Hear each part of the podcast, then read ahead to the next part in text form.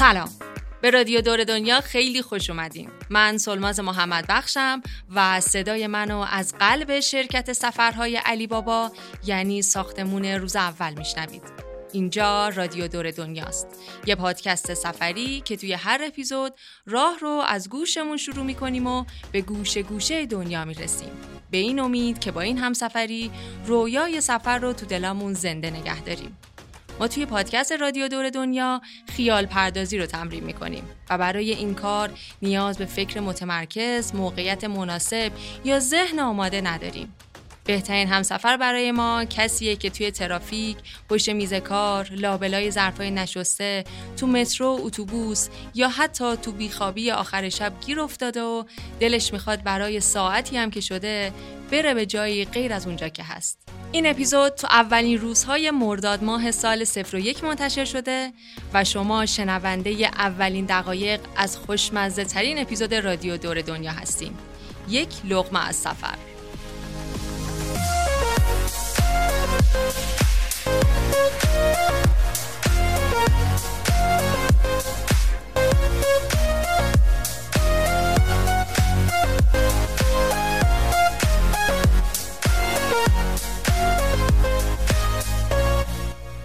توی اپیزود قرار از گردشگری غذایی حرف بزنیم. البته گول این اسم قلم سلومه رو نخورینا. کل داستان این مدل از گردشگری اینه که دلیل سفر کردنمون فقط دیدن جاهای طبیعی و تاریخی و کلا جاذبه های اون مقصد نباشه. احتمالا بین خودتون یا تو دوروبریاتون کسایی رو دیده باشین که به یه شهر یا کشور سفر می‌کنن تا بتونن غذاهای اونجا رو تست کنن و از طریق مزه ها با اون مقصد آشنا بشن. واقعیت اینه که پشت هر غذایی یه داستانی است که شناسنامه اون غذا به حساب میاد و قصه ای که داره راوی ماجراهاییه که توی اون سرزمین گذشته و میگذره. اگه گردشگری غذایی رو یه بشقاب در نظر بگیریم، خوردن و امتحان کردن غذاها اگرچه که جزو اصلی ترین چیزایی که توی این بشقاب میشینه، اما تنها بخشش نیست. فروشنده های دورگرد اون شهر یا کشور، غذاهای خیابونیش، های لوکسی که مشتری خاص خودشونو دارن، نوشیدنی های اون منطقه، نحوه سرو غذا و کلا هر چیزی که به غذا ربط داشته باشه جاش توی این بشقابه. ممکنه با شنیدن این سبک گردشگری فکرتون رفته باشه پیش متخصصای غذا و آشپزای معروف و اسمرستدار که کارشون تست و تایید کردن غذاهای درجه یکه. اما باید بگم که فقط 8 درصد غذاهای دنیا تایید متخصصا رو می‌گیرن. و اصل چیزی که تو این اپیزود داریم ازش حرف می‌زنیم تو خیابونا و کوچه پس کوچه های جایی که به سفر کردیم میگذره. تو صدای جلز و ولز سرخ کردنیاش تو تق و تق نامنظم خورد کردنیا تو جرنگ به هم خوردن قاشق چنگالا تو هم همه قبل از چیدن میز غذا. گردشگری غذایی برای ما یعنی مزه کردن مقصد سفرت تو یه لغمه از غذا.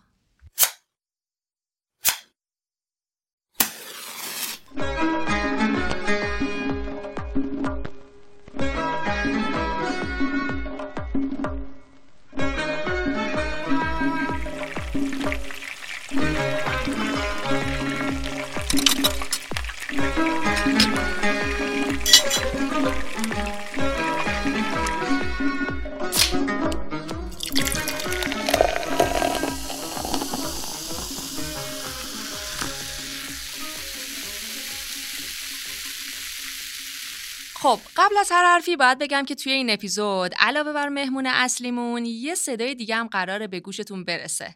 کسی که همسفرهای قدیمی رادیو دور دنیا خوب میشناسنش و با صداش به خیلی جاها سفر کردن. خلاصه که این شما و این علی آقای صالحی ما. آقا سلام علیکم. حالا چطور علی؟ سلام سلماز چطوری؟ من که خیلی خوبم. مرسی از دعوتت. و اینکه خیلی هم واقعا دلم برای پشت میکروفون نشستن و گفتن و شنیدن از سفر تنگ شده بود. علی خیلی خوش اومدی و به نظرم خیلی هم خوش موقع اومدی. چون دیگه خود در جریان دیگه داریم از خوشمزه ترین بخش سفر. درباره غذا تو سفر صحبت می‌کنیم. علی تو کلا آدم خوش غذایی هستی نه؟ ببین من الان خوش غذام. یعنی قبلا خیلی بد غذا بودم هر چیزی رو نمیخوردم. ولی اتفاقا یکی از چیزهایی که خیلی کمکم کرد همین سفر رفتن بود. یعنی وقتی تو سفر بری دیگه خیلی حق انتخاب آنچنانی نداری. یعنی مجبوری غذاهای جاهای مختلف رو مثلا امتحان بکنی و اینا. این باعث شد که من دیگه خیلی با غذاها میونم بهتر بشه. و خب از اون طرف هم خیلی غذا رو با ولع و با مثلا علاقه زیاد می‌خورم و این باعث میشه که بقیه هم اشتهاشون باز بشه دیگه. ببین در رابطه منم همین جوریه. من دیدی یه اصطلاحی میگم میگن طرف چشم گشنه است؟ من دقیقا چشم گشنم. یعنی چشمم تو سفره میدوه. بیشتر از اینکه حالا اندازه معدم باشه ولع به غذا دارم و صادقانه بخوام بگم عاشق غذا خوردنم. و این عشق به غذا واقعا تو سفر بیشتر هم میشه.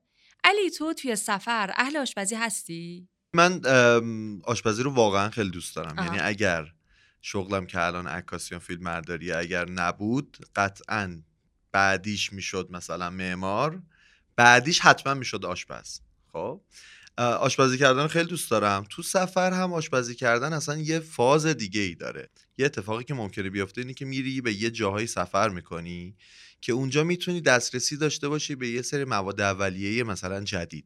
حالا از ادویه گرفته مثلا حالا بهت بگم من رفته بودم مثلا چابهار اینجوری بود که اصلا مغازه ادویه فروشی داره و تو وقتی وارد اونجا میشی اون بوی ادویه ها اصلا دیوونت می‌کنه. و حتما دلت می‌خواد که از هر کدوم از ادویه ها یه مقداری برداری. حالا بیای اینجا مثلا با غذاهای مختلف با مواد اولیه های مختلف امتحانشو می‌کنی ببینی که مثلا چه غذایی می‌تونی از دل این ادویه ها در بیاری. این یه موضوع. یه موضوع دیگه این که خب تو سفر خورد و خوراک خیلی مهمه. اینکه چه غذایی بخوری که حالا فرض کن مثلا تو سفر بیمار نشی یا چه غذاهایی نخوری یا چقدر با خودت غذا ببری چقدر آزوقه ببری. حالا برای من که طبیعت گردی می‌کنم این خیلی چالش بزرگتریه. چه میزانی غذا با خودم ببرم و حالا برنامه ریزی بکنم که چه وعده هایی رو مثلا بتونم باهاشون بگذرونم. و یه قسمت خیلی مهمتر این که اون موادی که داره وارد بدنم میشه فقط علاوه بر اون خوشمزگیه که جفتمون آره. دنبالشیم چه سودی به بدن میرسونه چه استفاده مفیدی می‌تونیم از اون مواد غذایی بکنیم. پس یعنی میشه گفت تقریبا نصف سفر رو خودت آشپزی می‌کنی؟ آره من معمولا سعی می‌کنم که بتونم خودم آشپزی بکنم. مگر اینکه یه جایی واقعا یه مقصدی باشه که غذای خیلی جذابی داشته باشه که من اصلا حتی شاید به هوای اون رفتم اون سفر رو. یا اینکه حوصله نداشته باشم. یعنی آره. حوصله آشپزی نداشته باشم آره. برسم یه جایی و اینقدر خسته باشم که دلم می‌خواد فقط یه غذای آماده بخورم. دقیقا. قبول داری؟ غذاهای یه سری جاها کاملا تاثیرگذارن. یه اینکه آدم اونجا رو به عنوان مقصد انتخاب کنه. مثلا دیدی دیگه نمونه بارزش گیلانه. قشنگ تاثیر می‌ذاره. میگه که آقا برم اونجا که مثلا پلو کباب بخورم ترشی تره بخورم باقالا قاطق بخورم. یعنی قشنگ میکشدت که بری اونجا اون غذاها رو اونجا تجربه بکنی حالا جالبه که شنونده ها بدونن که ما توی اپیزود رشت شهر بارانی همین رادیو دور دنیا راجع به غذاهای گیلان مفصل صحبت کردیم. آره اون اپیزود واقعا شنیدنیه. آره هم خوشمزه است اپیزودش هم آره واقعا اینجوریه. منم خودم خیلی سفرهایی رو رفتم که حالا نمی‌تونم بگم صد درصد به خاطر غذا رفتم یه شهری ولی می‌تونم بگم که یکی از جذابیت های رفتن به اون شهر و حتی شاید تغییر مسیرم به اون شهر. این بوده که برم یه غذایی رو امتحان بکنم یه غذایی که شنیده بودم. مثلا من یه سفری داشتم به شیراز که شیراز یه شهر گذری بود برای من. می‌خواستم برم پارسیان و بعد از اون پیاده برم تا بندر خمیر. اینجوری بود که من کلم خیلی بدم میاد. آها. کلم پلو هم قاعدتا خب بدم میاد. آره. ولی انقدر از کلم پلوی شیرازی تعریف شنیده بودم رفتم خانه پرهامی شیراز. و اونجا تقاضای کلم شیرازی کردم و طرف با یه حس اینجوری کرد که ما غذا اینجا سرو نمی کنیم شما می‌تونید مثلا سفارش بدین مثلا یا مثلا ببرین یا چیز کن خب اوکی بدین من ببرم و اینا. که دلش سوخت و یه میز گذاشت و من نشستم و کلم شیرازی خوردم. و نتیجه؟ و برای منی که فکر می‌کردم کلم و بدم میاد کلم پلو هم قاعدتا بدم میاد واقعا خوشمزه بود. یعنی اصلا دیدگاه من از اون به بعد نسبت به این که آقا تا چیزی رو امتحان نکردی علکی نیا بگو خوشمزه یا بدمزه یا هر چیز دیگه. این ترکیب فوق العاده بود فوق العاده بود. حالا واسم یه سوال پیش اومد. به نظرت اینکه اون کلم پلو رو تو شیراز خوردی تو اون حال هوا خوردی چقدر تاثیر داشته که تو خوشت بیاد کیف کنی؟ چه سوال خوبی پرسیدی. شنیدی که میگن که کسایی که میرن شمال اشتهاشون باز, میشه. ببین راسته. واقعا محیط تاثیر می‌ذاره به آره. نظر من. یا حتی من یه چیزی یه خاطری هم قبلا تعریف کرده بودم که من غذاهای هواپیما رو هر چیزی که باشه می‌خورم. هر چیزی. یعنی حتی مثلا کلم پخته یا مثلا چه هویج پخته که زیاد دوست ندارم اونجا می‌خورم. چرا؟ چون آدم ناخداگاه یه محیطه میگم روش تاثیر می‌ذاره.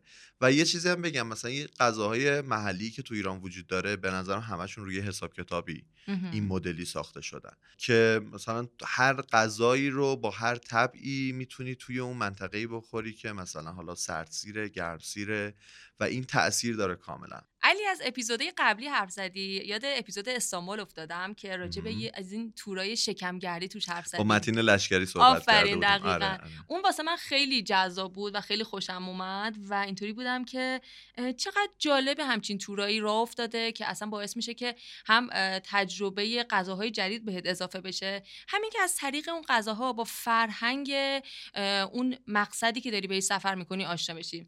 و خب همین تور هم باعث میشه که یه جمعی برن و این کار رو با هم تجربه کنن. اصلا اصل غذا خوردن به جماعتش آفرین دقیقا. و خیلی خیلی به نظرم این کمک کننده است این دوره هم جمع شدن. و یه نکته سرماز اینم که به نظر من این تورها حالا متین خیلی تو اون اپیزود آره. کامل توضیح داد ولی این تورها به نظر من جاش تو ایران خیلی خالیه. چون ببین ایران چیزی که من حالا برداشت کردم طی سفرهایی که داشتم خیلی فرهنگ غنی از نظر غذایی داره اتفاقا. و خیلی تنوع غذایی خیلی زیادی داره و آدما با سفر کردن به یه شهر می‌تونن مثلا مجموعه خیلی زیادی از غذاهای متنوع و مثلا تست بکنن. ولی یه نکته خیلی مهمی داره. یه قسمت سختی داره علی. آره. اون نکته مهمش اینه که نباید تو سیر بشی. یعنی این جلوی تور برای تور برای سیر شدن نیست. یعنی غذا نمی‌خوری که سیر بشی. اتفاقا غذا می‌خوری که بیشتر اشتهات باز بشه تا بتونی مثلا طعمای جدید رو آره دیگه. فکر کن غذای اول یه دل سیر بخوری. دیگه جایی برات نمیمونه که بری سراغ غذای بعدی. علی کلا شده تا حالا به عشق خوردن یه غذایی پاشی بری سفر؟ من یه بار پنجشنبه شب بود مادرم بهم گفتش که حوس اکبر جوجه گرگانو کردم. صبح راه افتادیم صبح جمعه راه افتادیم زور رسیدیم تقریبا گرگان اکبر جوجه خوردیم برگشتیم تهران. خدا مادرتو حفظ بکنه. علی شما هنوز تو خانوادهتون این رسم دور هم غذا خوردن رو دارین؟ ظلماز من فکر می‌کنم تفریح ایرانیا بیشتر دور هم جمع شدن به خاطر غذا خوردنشه. حالا یا شام خوردنه یا ناهار خوردنه. معمولا مهمونی هم که می‌خوام بگیرم میگن ناهار بیا اینجا یا شام بیا اینجا. آره واقعا هنوزم که هنوزه به نظرم چیزی که می‌تونه خانواده ها رو کنار هم قرار بده یا حتی دوستا رو مثلا مجبور بکنه که مثلا با هم یه دوره همی بذارن و اینا اون بحث غذا است. حالا این تو سفر می‌تونه خیلی نمود بیشتری پیدا بکنه. حالا مثلا الان اقامتگاه های بومگردی هم که الان غذا سرو می‌کنن وقتی که تو بهشون مراجعه می‌کنی همه رو توی سینی بزرگ غذا رو میارن و می‌ذارن سر سفره و آدما دورش میشینن و شروع می‌کنن به غذا خوردن. و این خب اصلا فرهنگ خیلی قشنگیه. این دور هم بودنه. حتی مثلا تو موقع غذا خوردن به هم نگاه کردنه گفتن خندیدنه. واقعا هم اینجوریه که تفریح خیلی خوبیه دیگه غذا خوردن. ببین این انگار دقیقا خاصیت جدا نشدنی غذاست. تا بوده غذا بهونه دور هم جمع شدن آدما بوده. دیدی؟ تو سفرم هم همینه. هر کی یه برنامه برای خودش داره و میره یه سویی. ولی معمولا دیگه وقت غذا خوردن همه دور هم جمع میشن و شروع می‌کنن به معاشرت کردن. راستش اینا رو که گفتم یه سری تصویر دیگه هم اومد جلو چشمم. یاد کسایی افتادم که مهاجرت کردن به خارج از ایران و هر بار می‌بینیم که چمدونشون رو پر می‌کنن از سبزی قرمه سبزی و ادویه های غذای ایرانی و زعفرون و کلی خوردنی دیگه ای که رسما نماد ایران و انگار دلشون می‌خواد حداقل تو بشقاب غذاشون یه چیزی از کشورشون داشته باشن. انگار تمنای دلشون همه دلتنگیاشون رو با بوی غذای ایرانی که قرار تو خونشون بپیچه آروم می‌کنن. خیلی حس غریبیه ولی بعضی وقتا تو سفرهای طولانی هم این حس میاد سراغ آدم. یهو به خودت میای و می‌بینی اون سر دنیا داری دنبال یه رستوران ایرانی میگردی و غذا رو اولین پناهگاه دلتنگیات کردی. چیز عجیبیه این غذا. انگار قدرت تیول ارز داره اولین قاشق غذای ایرانی که توی کشور دیگه دهنت می‌ذاری. می‌دونی علی آدمیزاد همینه دیگه. هزار تا طعم جدیدم بره زیر زبونش. باز اون غذایی که تو بچگیاش گذاشتن جلوش یادش نمیره. کافیه چشاشو ببنده و بذاره بوی غذا دوباره تو خونش بپیچه. اون وقته که نه سن دیگه معنا داره نه جایی که هست. هر جای دنیا که باشه برای لحظه ای هم که شده دوباره خودش رو تو خونه اولش می‌بینه.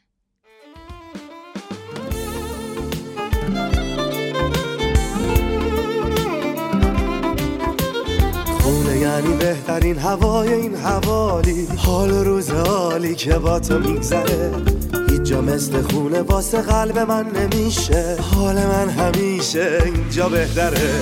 من محال دور از اینجا زندگی کنم. حتی این غذا منو دیوونه می‌کنه. مبل راحتی و چای و حرفای خوب. این چیزا منو اسیر خونه می‌کنه. یه خواب آروم با صدای بارون. که می‌زنه به پنجره. هوای بچگی شوق خوب زندگی محال یادمون بره. حالا غذای عجیب غریبی خوردی که تو ذهنت مونده باشه؟ ببین غذای عجیب غریب که خیلی تعجب کردم بعد از اینکه خوردم من یه سفری رفته بودم برای دیدن شفق قطبی. یکی اونجا به من یه گوشتی رو پیشنهاد کرد که گفتم خب گوشت چیه؟ گفت تو بخور من بهت میگم. بعد من خب فکر کردم مثلا گوشت خرگوش یا مثلا چیزی باید باشه دیگه. خوردم گوشت جنسش متفاوت بود یعنی مثلا بافت گوشت متفاوت بود رنگش متفاوت بود. خوردم و دیدم خب خیلی خوشمزه است خیلی خوب بود و اینا. گفتم حالا بهم بگو چیه؟ گفت گوشت خرس قهوه‌ایه. و بعد من اصلا یه دفعه جا خوردم گفتم خدایا مثلا گفتم که واقعا داری میگی؟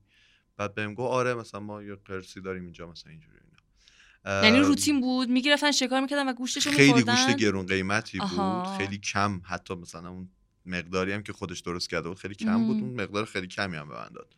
منم که واقعا برای تست خوردم. بعدم از وجدان گرفته بودم که خدای مثلا برای چی خرس آره خب نه من که از اولش نمی‌دونستم حالا دیگه خوردم دیگه. خوشمزم بود. حالا امتحان میگن در منزل امتحان نکنی ولی خوشمزه. خودت چی؟ من یه بار رفته بودم خورم آباد لورستان و اینجوری بودم که خب اصلا حیفه تا اینجا اومدم غذای محلی خورم آباد نخورم. خلاصه ما رفتیم یه رستورانی که سه مدل غذای مخصوص خود خورم آماده داشت. یکیش آش گوشت بود که گفتش که اون موقع آماده نیست و عصر آماده میشه. یکی دیگهش یه مدل شامی بود یکیش هم یه جور دلمه بود. من خودم دلمه خیلی دوست دارم و اینطوری بودم که خب شامی که احتمالا خیلی توفیر خاصی نداشته باشه بذار برم سراغ دلمه خلاصه من گفتم که این دلمه چجوری و چه فرقی داره؟ گفتش که این دلمه دلمه سیره. من گفتم که خب خیلی خوبه دیگه دلمه سیر عالی و خیلی متفاوت. اصلا نشدیده بودم مثلا قبل از اینم. دلمه سیر رو سفارش دادم. سفارش دادم و سفارش منو که اوورد. اول گفتم احتمالا سفارش منو اشتباه آوردن. که گفتن نه اصلا اشتباهی در کار نیست. البته اشتباهی در کار بودا اما از حرف خود من که دلمه سیر شنیده بودم. در حالی که اون غذایی که سفارش داده بودم دلمه سیرابی بود. اوه نه دیگه. نمی‌دونم حالا سیرابی دوست داری یا دوست نداری؟ نه اصلا دوست نداری؟ خب.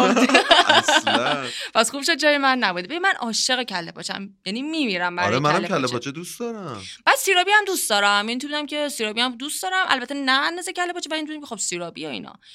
ولی دلمه سیرابی خیلی دور از انتظار بود واسم. بعد این ورانور هم گفتم که نه من اینو نمی‌خورم اصلا بذار یه چیز دیگه سفارش بدم. بعد گفتم که آقا تو دنبال تجربه تازه بودی دیگه. بیا اینا تست کن. حالا فوقش که سیر نمیشه همش هم نمی‌خوری شب حالا یه چیز دیگه می‌خوری. اینو باز کردم و توش هم مثل دلمه های دیگه بود. گوشت چرخ کرده و نمی‌دونم یه جو سبزی و برنج و اینا داشت. اون داخلش رو یه مقدار خوردم. اما خب باید قبول کنیم که اینا با هم پخته شده بودن و قشنگ مزه هاشون قاطی شده بود و قشنگ از اون چیزی بودش که در حد تجربه اول موند و خداحافظی کردن دیگه باش یکی از دلایلی که من هیچ وقت نتونستم برم سراغ سیرابی برخلاف اینکه من غذاهای مختلفی که دوستم نداشتم حتی رفتم امتحان کردم یه بار در معرض پخت سیرابی توی خونه قرار گرفتم. بوش اذیتت کرد. بوه انقدر اذیتم کرد که دیگه اصلا نمی‌خوام واقعا سمت ولی علی آقای صالحی یه وقتی دیدی مثل همون کلم پلوی شیراز بود که خوردی و حالا جالب یه سری از رستوران ها تو تهران هستن که خب رستوران خیلی مثلا های کلاسی هم هستن. من دیدم یه غذایی دارن که با سیرابی درست می‌کنن یه جوری با سیرابی مثلا این غذا رو تزیین می‌کنن و مثلا خوشگل و اینا مثلا می‌ذارن که آدم مثلا فکر نمی‌کنه که واقعا بابا این همون سیرابی خودمونه. به نظرم برو امتحان بکن. یه وقتی دیدی خدا رو چه دیدی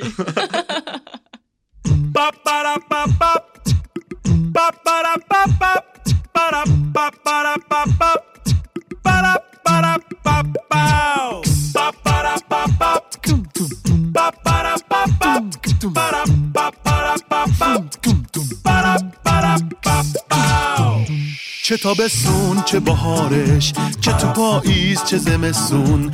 وقتی پات رسید تو شیراز غم بده دلخوشی بوسون. همین که چیشت بیفته به خیابونایی قشنگش. با سهات یه ها میرم بند با بو و آب و رنگش.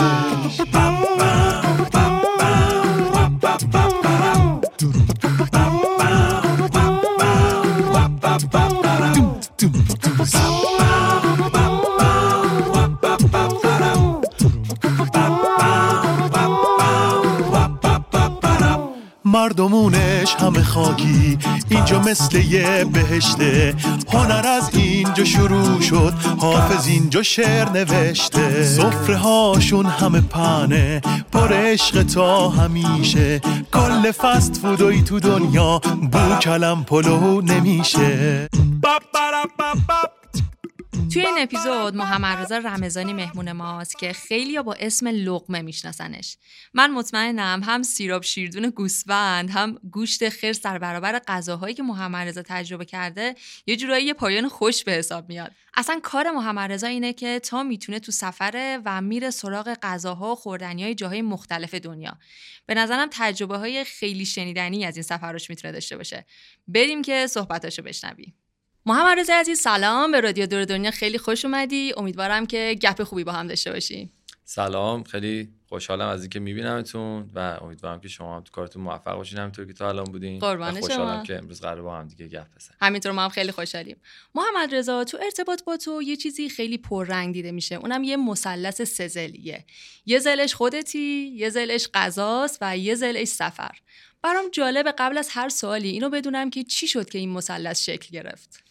خب من همیشه به غذا علاقه داشتم. یعنی از سن حالا کمتر که بگم از سن بچگیم همیشه غذا دوست داشتم. یا با غذا درگیر بودم یا وقتی می‌دیدم مادر بزرگ یا خاله ها یا مامان هر جا آشپزی می‌کنن یه نگاهی بهش داشتم یه جذابیتی برام داشت.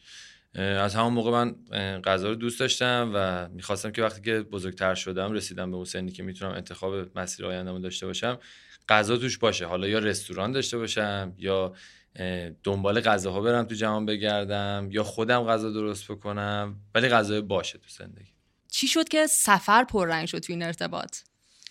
سفر زندگی من تقریبا اینطوریه که از یه نواختی خیلی بیزارم. یعنی وقتی که میفتم روی نوار ثابت زندگی میرم جلو یه جاهای دیگه خسته میشم هی باید تغییرش بدم یه کاری باید بکنم. سفر اون بهترین حالتی بود که برای من می‌تونستم این تغییرات تو زندگیم بیارم و از یه نواختی فاصله بگیرم. برای همین به مرور سفر تو زندگی من پررنگ شد. تا جایی که غذا هم به اون رنگی که می‌خواستم تو زندگیم رسید و سفرهای من شکل غذایی گرفت و رفتم دنبال پیدا کردن غذا تو جاهای مختلف دنیا که بتونم با فرهنگشون از طریق همین غذاها و از طریق ارتباط داشتن با آدما بتونم بیشتر باشون رفیق بشم بشناسمشون و فرهنگشون رو بهتر درک بکنم. محمد رضا از این حرف زدی که از طریق غذاها سعی می‌کنی که فرهنگ جایی که بهش سفر می‌کنی و بشناسی. یه چیزی که هست اینه که چطور از طریق غذاها این شناخت پیدا می‌کنی. یعنی اگه یه نفر داره به یه جایی سفر می‌کنه و قصدش اینه که از طریق اون غذاها بشناسه که اهالی اونجا حالا چه اعتقاداتی دارن چه آداب و رسومی دارن به چه چیزایی باید دقت کنن. ببینید آشنا شدن با فرهنگ یک کشور خیلی ارتباط مستقیم داره با وقتی که برای اون سفرت می‌ذاری. یعنی یه موقع از شما یه سفر دو سه روزه میریم به کشوری همونجوری که یه توریست نمی‌تونه دو سه روزه از فرهنگ ایران چیزی رو به دست بیاره ما هم نمی‌تونیم. ولی وقتی تایم سفر میره بالاتر مثلا اون زمانه می‌رسه به یه هفته دو هفته. وقتی تو اون فضا زندگی می‌کنی آشپزی آدما رو می‌بینی فرهنگ غذا خوردنشون رو می‌بینی مثلا خیلی جاها می‌بینی وقت زیادی می‌ذارن واسه غذا درست کردنشون. این نشون میده اون آدم آدمای صبورتری ان آدمایی که با عشق بیشتری زندگی می‌کنن. یا یه جاهایی ممکنه ببینی نه غذا خیلی فقط سریع داره درست میشه که رد از این مرحله رد فقط غذا رو بخوریم سیر شیم بریم مرحله بعدی. و خیلی چیزا رو میشه از این طریق با آدما متوجه شد. من خیلی وقتا آشپزایی که حالا بیرون از ایران باشون آشنا میشم و دارن یه غذایی برام درست می‌کنن که تمام اون غذا رو بچشم شروع می‌کنن از تاریخچه اون غذا گفتن و از این طریق خیلی بیشتر باهاشون آشنا میشم. چون برام تعریف می‌کنن که این غذا مربوط به فلان زمانه تو اون زمان چون آتیش نبوده اینطوری درست می‌شده. بعد بعدا گاز اومده اینجوریش کردیم. به مرور اون تکامل فرهنگ غذا و تکامل فرهنگ آدما رو اگه بیشتر تو اون منطقه باشی و حرف بزنی باهاشون تو ارتباط باشی خیلی چیزها رو درک می‌کنی و با اون من, من میشه گفت منطقه بیشتر آشنا میشی. حرف از غذاها زدی. می‌خوام بدونم که عجیب ترین غذایی که خوردی تا حالا کجا بوده و چه غذایی بوده؟ هم می‌تونه توی ایران باشه هم خارج از ایران. عجیب ترین غذایی که امتحان کردم یه بار تو ویتنام از یه فروشگاهی اومدیم بیرون دیدم که چرخی وایستاده دم درش یه سیخای چوبی گذاشته و یه موجودی تو این سیخای چوبی کباب شده. خیلی برام اولش خب تصویر خوشایند نبود. یعنی چون دیدم که قورباغه است. دستا جدا پاها جدا قشنگ توی یه سیخ بود. بعد اونجا با خودم گفتم که بذار امتحانش بکنم. ببینم خب مزهش چجوریه حالا بالاخره توی این نقطه از دنیا دارن می‌خورن و خیلی هم طرفدار داره. امتحان که اون عجیب ترین غذایی بود که امتحان کردم و مزهش دوست داشتی؟ بد نبود. تکرار یعنی می‌کنی؟ مرغ؟ مرغ بود. آره بافتش همون شکلی. بود فکر نمی‌کردم اینطوری باشه. ولی نه این بافت مرغ مثلا سفت شده بود و گوشش پخته بود و تو ایران چی همچین تجربه داشتی که احساس کنی چقدر متفاوته با بقیه غذاهای ایرانی؟ تو ایران خب ما خیلی تنوع زیادی داریم از غذاها. چون واقعا ایران هم خیلی بزرگه. به نسبت خیلی از کشورهایی که شاید ما بهش سفر کردیم ایران چند برابر اوناست. و هر گوشش یه سبک آشپزی یه آداب آشپزی یه استایل خاص خودشو داره که میشه گفت تو هر منطقه اگه بگردی می‌تونی خوراکی عجیبی تقریبا پیدا بکنی که مثلا خیلی دوستش داشته باشی. حالا شاید نوع موجودات تنوع زیاد نباشه چون تو ایران خیلی مثل جنوب شرق آسیا یا کشور آسیای دیگه خیلی تنوع غذای جانوری بالا نیست. ولی توی نوع طبخشون و نوع درست کردنشون یه دنیا تنوعی که من خیلی دوست داشتم. مثلا توی ایران یه غذای هست به اسم تنورچه. توی چابهار من امتحانش کردم سیستان که اون خیلی غذای خوشمزه بود و چیش برات متفاوت بود؟ متفاوت بودنش این بود که یه تنور گلی خیلی بزرگی درست کرده بودن. توش آتیش بود. بعد آتیشه وقتی که فروکش می‌کرد تازه یه بزو درسته میذاشتن داخل اون تنوره. درشو میبستن و این آروم آروم با حرارتی که از آتیش مونده بود میپخت و خیلی تجربه جالبی بود که خود مثلا اون منطقه آدماش خیلی دوست داشتن و تو مهمونی هاشون و مراسمشون همیشه این غذا رو دارن. بیشتر نوع طبخش فکر کنم متفاوت و خاص بوده نه؟ یا نه مزهش متفاوت بود؟ مزهش از این نظر متفاوت بود که هیچی بهش نزده بودن. آره مثلا یه بوی دودی طور داشته باشه. دقیقا. یه بوی دودی یه مزه نمک. یعنی مزه نمکی و باعث می‌شد که تو بتونی طعم خود گوشت و که دودی شده و اون عطر چوبو گرفته بتونی. بخوری. و این مزهش خیلی برام جالب بود چون خیلی وقتا جای دیگه اگه امتحان بکنین دیدین که همش مزهدارش می‌کنن یا میره توی آب پیاز میخوابه یا توی سری مواد می‌ذارن که بتونن طعمش رو عوض بکنن و یه طعم بهتری بهش بدن. ولی این طعم خودش بود و خیلی خوشمزه غذایی بوده تست کرده باشه بگید دیگه اصلا محاله برم سمتش. آره. چی بوده؟ کباب کروکودیل بود. آه چجوری آره، بود؟ کجا خوردی اینو؟ کردم. البته نمی‌دونستم. وقتی که سفارش دادیم فهمیدم. چون خیلی گشته بودیم کلی راه رفته بودیم می‌خواستیم غذا بگیریم یه شب. رسیدیم به جایی که کلی چیز کبابی داشت. حالا از قارچ گرفته تا اختاپوس و اسکویت و همه چی داشت. که این برام جذابتر بود چون یه قیافه قرمز خوشگل. بده که من اول فکر کردم با توجه نوع مزه دار کردن اون ادویه حسوسی که روشه فکر کردم گوشت حالا گوساله است یا مثلا فکر کردم اینطوری باشه. از رو عکس یعنی انتخاب کردی؟ نه نه نه از جلومون آها. آره جلومون گفتی از اینو می‌خوام؟ آره ولی فاصله داشت عقب بود تو شیشه بود توی یخچالشون من گفتم مثلا اونو بهمون بده. من هم گفتم این کبابه رو بهمون بده و داشت درست می‌کرد. گفتش که این کروکودیلا تازه است. من تازه اومد و خیلی خوشمزه است و من اونجا فهمیدم که این دیگه دند عقبم نداشت. دیگه نداشت دیگه. باید همونو میخوردیم. بعد امتحانش که کردم خیلی بافت عجیبی داشت. زیر دندون مثل قزروف بود و اصلا من دوستش نداشتم. یعنی همون اولیشو که خوردم بقیهشو دادم به خود همون کسی که داشت درست می‌کرد. گفتم تازه هم از خودت بخور به ما نرسید. آره دوست نداشتم از بین کشورهایی که به سفر کردی کجا بیشتر تنوع غذایی داره؟ تنوع غذایی من تو ویتنام هندوستان تایلند تو البته سفرهایی که خودم تا به امروز رفتم. توی اینجا زیاد دیدم. یعنی مثلا ویتنامیا خیلی دوست داشتم. سبک آشپزی کردنشون اون حوصله که به خرج میدن آروم غذا درست می‌کنن و تنوع غذاهاشون هم خیلی جالب این تنوع رو تو چی دیدی؟ مواد اولیه‌شون؟ یه خود از این غذا هم تو مواد اولیه هم توی خلاقیتی که توش به کار می‌بردن مثلا یه دوره بعد جنگ جهانی شیر گرون بوده. شیر نمی‌تونستن بیان اونجا داشته باشن واسه قهوه و چیزایی که درست می‌کردن. میان با تخم مرغ یه فومی درست می‌کنن روی قهوه که بهش اونجا میگن اکافی و معروفه به قهوه تخم مرغ که خیلی خوشمزه است و اون کرمش رو با تخم مرغ در آوردن اون فومی که روی مثلا قهوه می‌خورین حالا فوم شیر می‌تونه باشه اون فوم رو اومدن با تخم مرغ جایگزین کردن که تو اون دور ارزون تر بوده و این انقدر خوشمزه است که اگه امتحانش بکنین هی دوست دارین بازم باشه. یعنی اگه کسی قهوه خور باشه حالا مثل خودم که زیاد می‌خورم هی دوست داره بره سراغ اون. بعضی موقع درست کردم البته خیلی خوب در میاد. از بین جایی که رفتی و سفر کردی بهشون کجا خیلی شباهت غذایی به ایران داشته؟ فکر می‌کنم از نظر شباهت تو کشورهایی که رفتم تا به حال ترکیه خیلی به ایران نزدیک یعنی نزدیکترین ترکیه است چون هم غذاهای کبابی داره هم غذاهای شبیه خورشته اون دارن خیلی نزدیکه. فکر می‌کنم اگه بخوای یه جایی مثل ایران رو تقریبا تجربه بکنی که از نظر غذای خیلی نزدیک باشه ترکیه اولیه. ببین یه سوال می‌خوام بپرسم. به نظرم یه خورده دور از ذهنه ولی باز دوست دارم بپرسم. اونم این که تا حالا شده بخوای جایی بری و پیش بینی اینطوری باشه که خب من اونجا غذای خوب گیر نمیارم بذار کنسروی چیزی با خودم ببرم. آره. کجا بوده؟ مثلا کوبا. کوبا یه جوریه که چون از دور خب می‌بینی که تو تحریم بودن خیلی سخت بوده. بعد راجبش که می‌خونی می‌بینی مواد غذایی هم خیلی اونقدی باب نیست پیدا بشه یا سوپرمارکت خیلی ندارن تو خیابونا. و یه جوری احساس می‌کنی که وای من اگه برم اونجا گشنه میمونم هم گشنه میمونم غذایی که می‌خوام و خوشم میاد ممکنه گیر نیارم.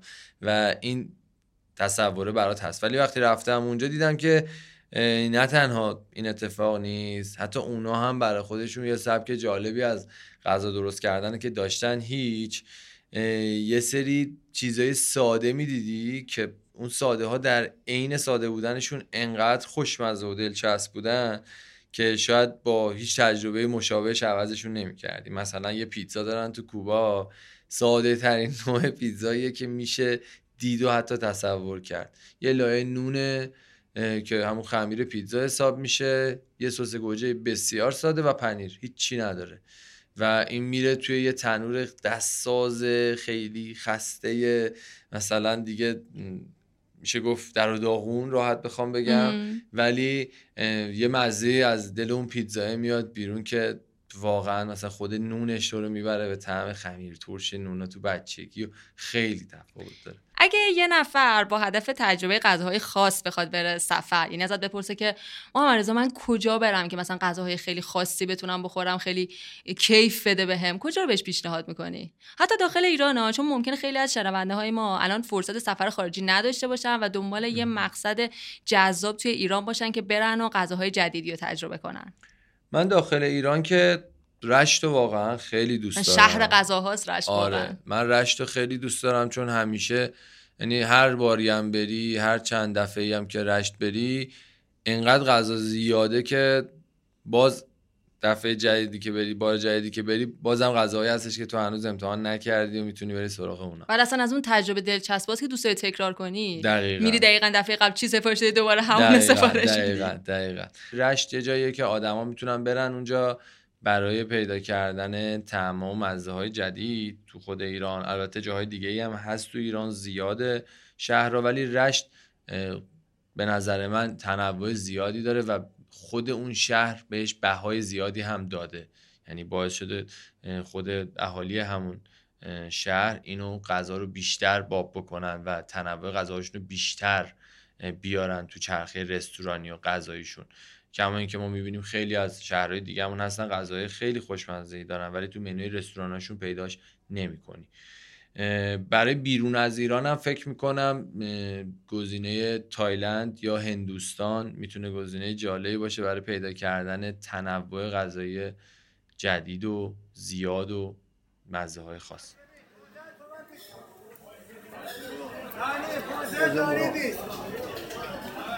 یعنی 20 تومن. 15 تومن. 20 تومن.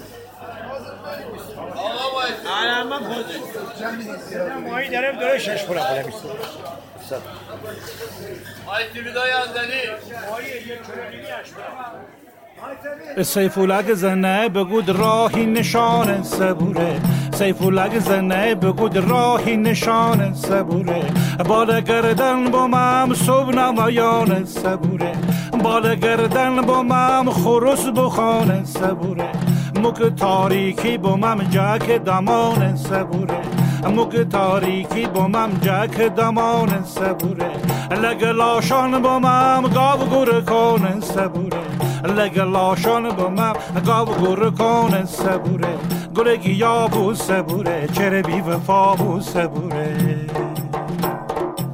گل بهار سبوره سعید تیار سبوره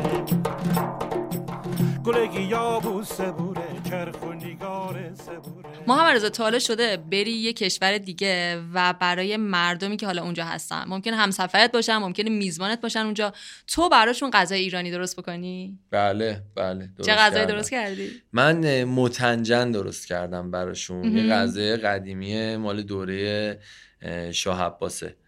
بعد یه جوری بوده که روزایی که مراسم داشتن یا مهمونی بوده یا یه پادشاهی از یه جای دیگه می اومده این غذا رو به دربار دستور می‌دادن که غذای امروز این باشه. با گوشت بره درست میشه داخلش ماست داره داخلش خلال بادوم داره زعفرون داره پیاز داره و این غذا خیلی طعمش عجیب غریب خوشمزه است. من یه بار درست کردم برای چند نفر از دوستام که توی ترکیه بودن یعنی یه سریشون ترک بودن یه سریشون از مصر اومده بودن. و برای این اکیپ درست کردم که این غذا رو خوردن همه به اتفاق گفتن که خوشمزه ترین غذاییه که مثلا توی چه می‌دونم این چند وقت اخیر خودمون خوردیم تا حالا همچین غذایی تجربه نکردیم. چون مزهش خیلی خاص و خوشمزه میشه. محمد رضا تا حالا پیش اومده که قبل از اینکه به یه جایی سفر بکنی یه تصویر ذهنی راجع به غذاهای اونجا داشته باشی. اما وقتی میری می‌رسی اونجا ببینی که زمین تا آسمون با چیزی که فکر می‌کردی متفاوته. سفر به قاره آفریقا و کشور کنیا. وقتی که رفتم اونجا قبلش احساس می‌کردم یه مقدار شاید غذاهاشون آفریقایی جوری باشه که فقط خودشون بتونن بخورن. یعنی اونقدی به ما دیگه حال نده که مثلا خوشمون بیاد از غذاهاشون رو بتونیم ارتباط بگیریم. و همیشه هم اتفاقا آدمایی که با همون سفر می‌کنن سوالشون اینه آفریقا میشه غذاشو خورد؟ چه جوری غذا درست می‌کنن اصلا اونا؟ ولی بعد از اینکه رفتم دیدم که اتفاقا تو خود آفریقایی هم یه سری سراشپز خیلی باحاله خیلی باحوصله هست که واقعا غذای خوشمزه درست می‌کنن. حالا اونجا گوشت گوسفند نیست به جاش با گوشت بز یه سری غذا درست می‌کنن یا مثلا با گوشت مرغ یا میشه گفت با اسکویت توی اگه ساحلی باشه با کالاماری و خیلی چیزهای دیگه غذاهای فوق العاده خوشمزه درست می‌کنن که اتفاقا اونا هم مثل ما ایرانی ها از ادویه استفاده می‌کنن زیاد ادویه زیادی به غذاشون می‌زنن مزه دارش می‌کنن قشنگ و اونم اتفاقا من خیلی غذاهای اونجا هم دوست داشتم. سایه ترین غذایی هم که توی آفریقا امتحان کردم توی کشور اوگاندا بود. یه غذای خیلی ساده بود که برای صبحونه میخوردن بهش می‌گفتن رولکس. که اصلا ما شنیدیم قبل از اینکه بریم امتحانش آره خیلی لوکس و اسم ساعت روش و یه سری چیزای این شکلی. ولی وقتی رفتیم دیدیم که نه یه لایه نون خیلی ساده با تخم مرغ و با گوجه اینو میپیچن و چون نونش رو یه ذره این ور می‌کنن رو حرارت توست میشه انقدر این تجربه دلچسبی برای صبونه که حد نداره. ما هر روز که اونجا بودیم صبحش با یه رولکس شروع می‌کردیم. یه اپیزود راجع به اتیوپی داریم ما که مهمون اون اپیزود دقیقا راجع به این حرف زد که غذاهای آفریقا خیلی قیافه ندارن. ولی طعمشون خیلی خاص و متفاوته. همینطوریه دقیقا همینطوریه. اونقدی به گارنیشش اهمیت نمیدن حالا شاید مثل فرانسوی ها مثل خیلی از کشورهای دیگه. ولی طعم غذا به نظرم خیلی خوشمزه راضی کننده است. کلا انتخابت کدوم یکی از ایناست؟ اینکه تو برای دیگران غذا درست کنی بشینی اون واکنششون رو ببینی یا اینکه نه خودت یه غذای جدیدی بخوری و واکنش نشون بدی؟ ببینید جفتش لذت بخشه برای من. خب طبیعتا طبیعتا یکی دیگه درست کنه بذاره جلو یکی دیگه درست کنه امتحان کنی. خستگی نداره فقط لذته. دقیقا خیلی لذت بخشه رو بیشتر حال میده به آدم. ولی یه جاهایی هم که با آدما یعنی نظر آدما حس آدما رو می‌تونم از طریق خوردن یه غذا بگیرم اون لحظه هم برای من خیلی آرامش بخش و خیلی حال میده بهم. حتی یه خاطره هم دارم در این ارتباط که ما ویتنام بودیم شهر آخر ویتنام بودیم. جایی بود که آشپزخونه اون هتل غذاهایی که درست می‌کرد خیلی دیگه محلی شده بود دیگه. خیلی لوکال درست می‌کرد غذا رو و آدما بعضیشون دوست نداشتن. وقتی مزه غذاش خوردن دوست نداشتن. هتل وسط طبیعت و هیچ گزینه دیگه ای نداشتیم. تنها گزینه این بود که من با یکی از همسفرامون شاهرخ که خب خیلی علاقه به آشپزی داشت با همدیگه فکری کردیم. گفتیم بیا آشپزخونه هتل رو از هتل رنت می‌کنیم می‌گیریم اجارش می‌کنیم. خودمون برای کسایی دوستایی خودمون که اومدن ما تقریبا چهل نفر بودیم. ما برای این چهل نفر خودمون خودمون آشپزی می‌کنیم. هتل هم چون فقط مسافراش ما بودیم کلا تعداد اتاقاش تعداد جمعیت ما بود قبول کرد. ما رفتیم تو آشپزخونهش رفتیم بازار ویتنام خرید کردیم تو اون شهر و کلی مواد اولیه خریدیم آوردیم. غذاهای نزدیک به غذاهای ایرانی ولی حالا یه سری غذای بین‌المللی هم که بلد بودیم و اونجا با اون مواد اولیه درست کردیم و خیلی تجربه لذت بخشی بود. چون دقیقا نظر آدما که روز اول نسبت به غذا ناراضی بودن که خیلی محلیه تو سه روز بعدی که اونجا بودیم همه فقط به ما می‌گفتن که ما منتظریم زمان وعده بشه بیایم غذا بخوریم. چون خیلی داره بهمون حال میده این فضایی که شما درست کردین و این عشقی که الان دارین اینجا.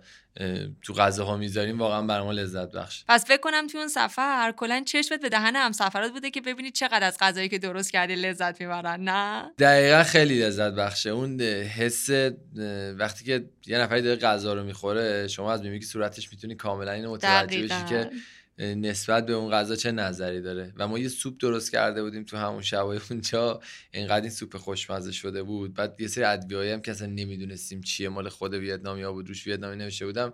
همینجوری قاطی کردیم تست کردیم یه مزه شده بود همه با کاسه وایساده بودن تو صف از اینکه سوپشون رو یه بار خورده بودن که دوباره از این سوپ ما بده ولی دیگه خب تموم شده بود خودمون خورده بودیم معمولا وقتی میری سفر یه یاد بودی یادگاری چیزی یه نشونه ای از اونجا واسه خودت می‌خوای بیاری میری سراغ چیزایی که یادآور غذاست یا اینکه نه هر چیزی که ببینی و به نظر جذاب باشه می‌گیری و میاری.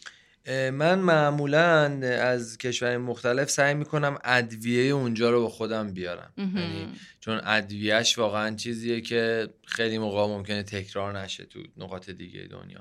از اونجا سعی می‌کنم ادویه بیارم یه مقدار.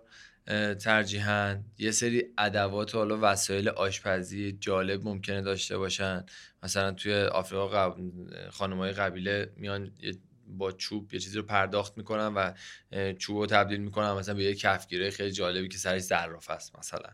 اون آشپزی کردن با اونا تو رو یاد اون سفره میندازه و خود اون یادآوری سفره تقریبا می‌تونم بگم یه درصدی از خوشگذروندن های اون سفر رو یادت میاره و این خیلی لذت بخشه محمد رضا می‌خوام یه کوچولو بیایم بالاتر و به این سوالم جواب بدی که سفر توی زندگی شخصیت کلا چه معنایی داره؟ چه چیزایی تو رو یاد سفر میندازه؟ وقتی فکر می‌کنی به سفر چه تصویرایی توی ذهنت میاد؟ سفر برای من بزرگتر شدنه. یعنی هر یک سفری که به سفرهای من اضافه میشه من احساس می‌کنم سنم داره بیشتر میشه. دلیلش هم اینه که من همیشه تو صحبت ها میگم که آدما دو تا سن دارن. یه سن جسمیه که خب داره میره جلو سن عادیمونه که الان مثلا خودم 33 سالمه 34 سالمه و داره میره جلو. و یه سن دیگه ای داریم که سن عقلی ماست و سن تجربی و حسی ماست که اون سن سفر کردن زیاد ارتباط مستقیمی با رشد سنی حسی تو داره و باعث میشه که خیلی زود بتونی بزرگتر بشی. فکر تو بزرگتر می‌کنه سفر. من نمیگم که سختش بکنیم برای خودمون بگیم وای اگه نریم مثلا سفر آفریقا ما اون سنه رو بزرگ نمیشیم یا تجربه نمی‌گیریم. نه سفر. سفر حتی یه روزه دو روزه به اطراف شهر خودمون. هر سفری. هر سفری سختیاش تجربیاتش ارتباطات انسانیش و همه چیش باعث میشه که تو سن عقلی و سن حسیت بره بالاتر. و من اینو خیلی دوست دارم که الان با توجه به سفر زیادی که داشتم ذهنم خیلی بهتر عمل می‌کنه. فکرم خیلی بهتر عمل می‌کنه. یه جاهایی درگیر چیزایی که شاید چند سال پیش می‌شدم دیگه فکرم درگیرش نمیشه. ازش عبور می‌کنم. و این اون بزرگتر شدن است که واسه من خیلی لذت بخشه.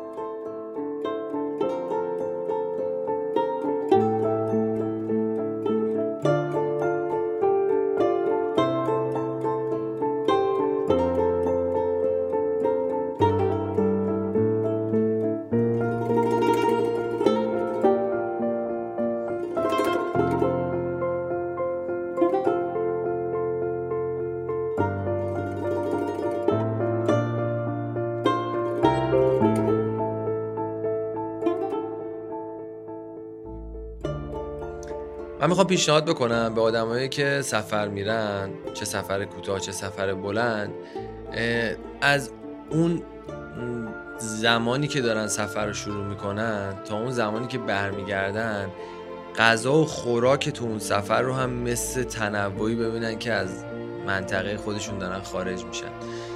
اینجوری نباشه که اگه تو از ایران میری پاریس اونجا دنبال قرمه سبزی بگردی. من نظرمه که وقتی میری پاریس دنبال غذاهای پاریسی بگردی. اگه تو منطقه زندگی تو الان تو این چند روز عوض کردی از یه کشوری رفتی یه کشور دیگه غذات هم به نظر من باید عوض بکنی. از این کشور ببری به یه کشور دیگه غذاهای اونجا رو امتحان کنی. چون خیلی وقتا پیش میاد آدم‌ها رو می‌بینم تو سفر دوستا و رفیقای خودمونم که میان ممکنه تو سفر بگن ما رضا تا می‌رسن؟ میگن ما رضا غذا ایرانی کجا داره؟ ما رضا چه جوری غذا ایرانی پیدا یا غذای آماده از ایران با خودشون میارن.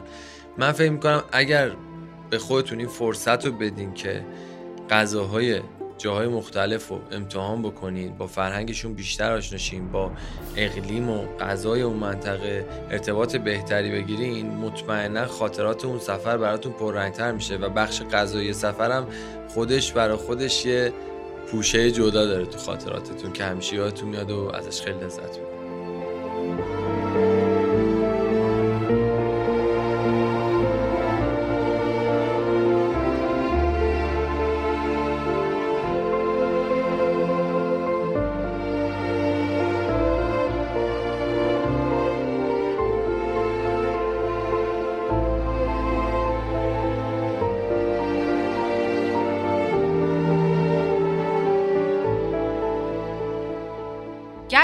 غذایی مثل یه سکه است که دو تا رو داره. یه روش همین چیزایی که تو اینجا اپیزود گفتیم.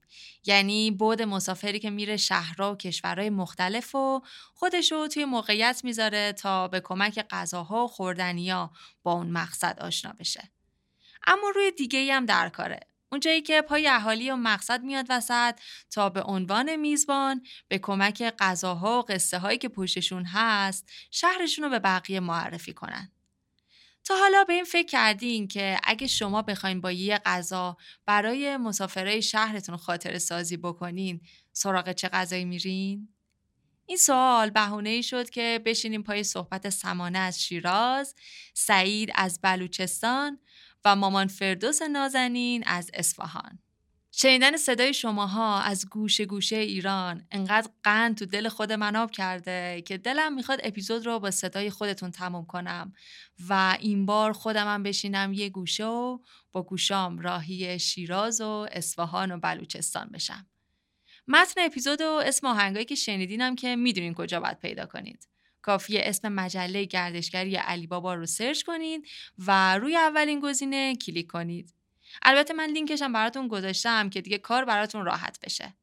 تا یادم نرفته اینم بگم که ما توی اینستاگرام علی بابا با آیدی علی بابا آندرلاین تراولز یه مسابقه برگزار کردیم که جایزش یه سفر 80 میلیون تومنیه. برای شرکت توی این مسابقه هم فقط لازم اینستاگرام علی بابا رو دنبال کنید که قطعا پیشنهاد می‌کنم حتما شانستون رو امتحان کنید. خب دیگه وقتشه هر جا که هستیم چشمامون رو ببندیم و خودمون رو روبروی مهمونامون توی شهرشون تصور کنیم که واقعا راست گفتن. وصف العیش نصف العیش.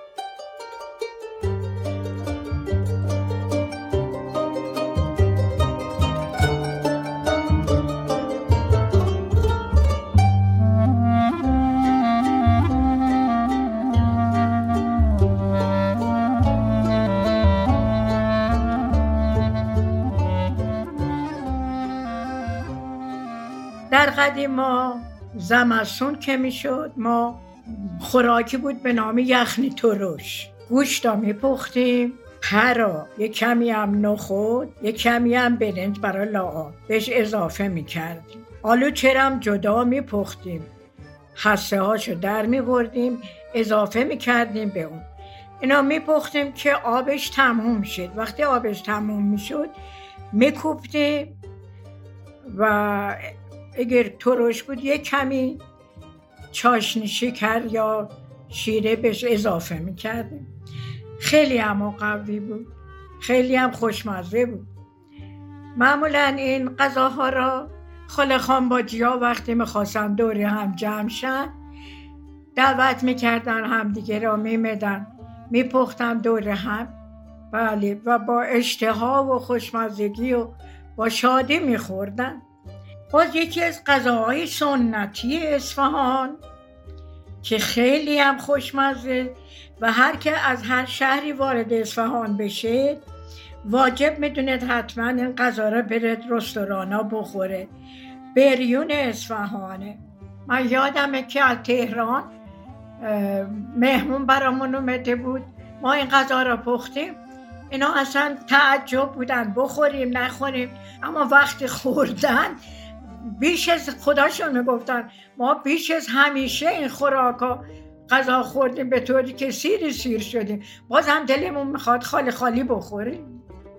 منم سعید از جنوب سیستان و بلوچستان مکران. من عاشق سفرم. و همیشه برام جذابه که آدما وقتی سفر می‌کنن اون شهری که می‌روند دوست دارن غذاهای و نوشیدنی های اونجا رو تجربه کنن. و منم می‌خوام یکی از غذاهای محلی و اصیل منطقه مون را همراه به یک نوشیدنی خاص و پرطرفدار بهتون معرفی کنم. بات تبایگ بات به برنج میگیم تبایگ به گوشت خوش شده. تو زمان قدیم نه برگ بوده نه یخچال بوده چی نبوده گوشت به این روش نگهداری می‌کردن. گوشت تازه را می‌زدن. نمک پودر انار و زردچوبه. بهش می‌زدن تا سه چهار روز این گوشت مثلا بیرون جای خوب نگهداری می‌کردن خوش می‌شد. بعد اینو کم کم مصرف می‌کردن. و یک غذای خیلی خوشمزه باش درست میشه. الان چون اینجا برق اومده و یخچال است ولی الان همچنان این گوشت رو درست می‌کنن اینجا در جنوب بلوچستان. بعد عید قربان اکثرا تو هر خونه که بریم هر مهمانی که بیاد این غذا هست ازش پذیرایی می‌کنم. چون غذا خیلی خوشمزه و پرطرفدار امرا با ترشیجات خاص غذا می‌خورم. و نوشیدنی که داریم اکثرا صبح با صبحانه با نان پراتا شیر چای. و عصرانه اکثرا تو هر خونه این درست می‌کنن. شیر چای است از اسمش هم معلوم شیر و چای. شیر و چای خشک مخصوصی که داره اینو تقریبا نیم ساعت یک ساعت اینو دم میدن و درست می‌کنه یه نوشیدنی خاصی و تو پرطرفداری است من هم دوست دارم با این غذاهای مخصوص از مسافرانی که و میمانانی که میان به شهرمون ازشون پذیرایی کنم. اکثر مسافری که به هر شهر می‌رود دوست دارد غذاهای اون شهر و نوشیدنه اون شهر رو تجربه کند و اون شهر رو از طریق غذاها و نوشیدنیش می‌شناسم من شیرازی هم و حسابی اهل سفر کردنم. هر شهری که میرم سعی می‌کنم حتما غذای بومی اون شهر رو امتحان کنم. الانم می‌خوام یکی از غذاهای بومی شهر خودم براتون بگم که اگر اومدین شیراز حتما امتحانش کنید کلم پلو شیرازی که از غذاهای فوق العاده خوشمزه و اصیل شیرازیه. تو هر فصلی هم که بیاین شیراز می‌تونین کلم پلو شیرازی رو امتحانش کنین. کلم پلو شیرازی رو معمولا با سالاد شیرازی می‌خورن. مزهش اصلا فوق العاده میشه. یادم بچه که بودیم همیشه سیزده به درا کلم پلو داشتیم. بوش یه جوری تو خونه میپیچید که ما شب تا صبح از شوق کلم پلو خوابمون نمیبرد کلم پلو یه غذایی هست که سبزی های معطر داره کلم داره گوشت چرخی داره که گوشت چرخی رو با آرد نخودچی مخلوط می‌کنن و گلوله گلولش می‌کنن. بعدم سرخشون می‌کنن. ولی طعم اصلی غذا اینجا هست که کلم و گلوله ها رو با همدیگه توی یه ظرف یه عالم آبقوره هم میریزن روش و می‌ذارن روی اجاق تا حسابی به خورد گوشت و کلم بره. فوق العاده میشه. یادم روزی که مامانم کلم پلو درست می‌کرد از صبح هیچی نمیخوردیم که زور حسابی کلم پلو بخوریم با سالات شیرازی. امیدوارم شما هم بیاین شیراز و حتما امتحانش کنیم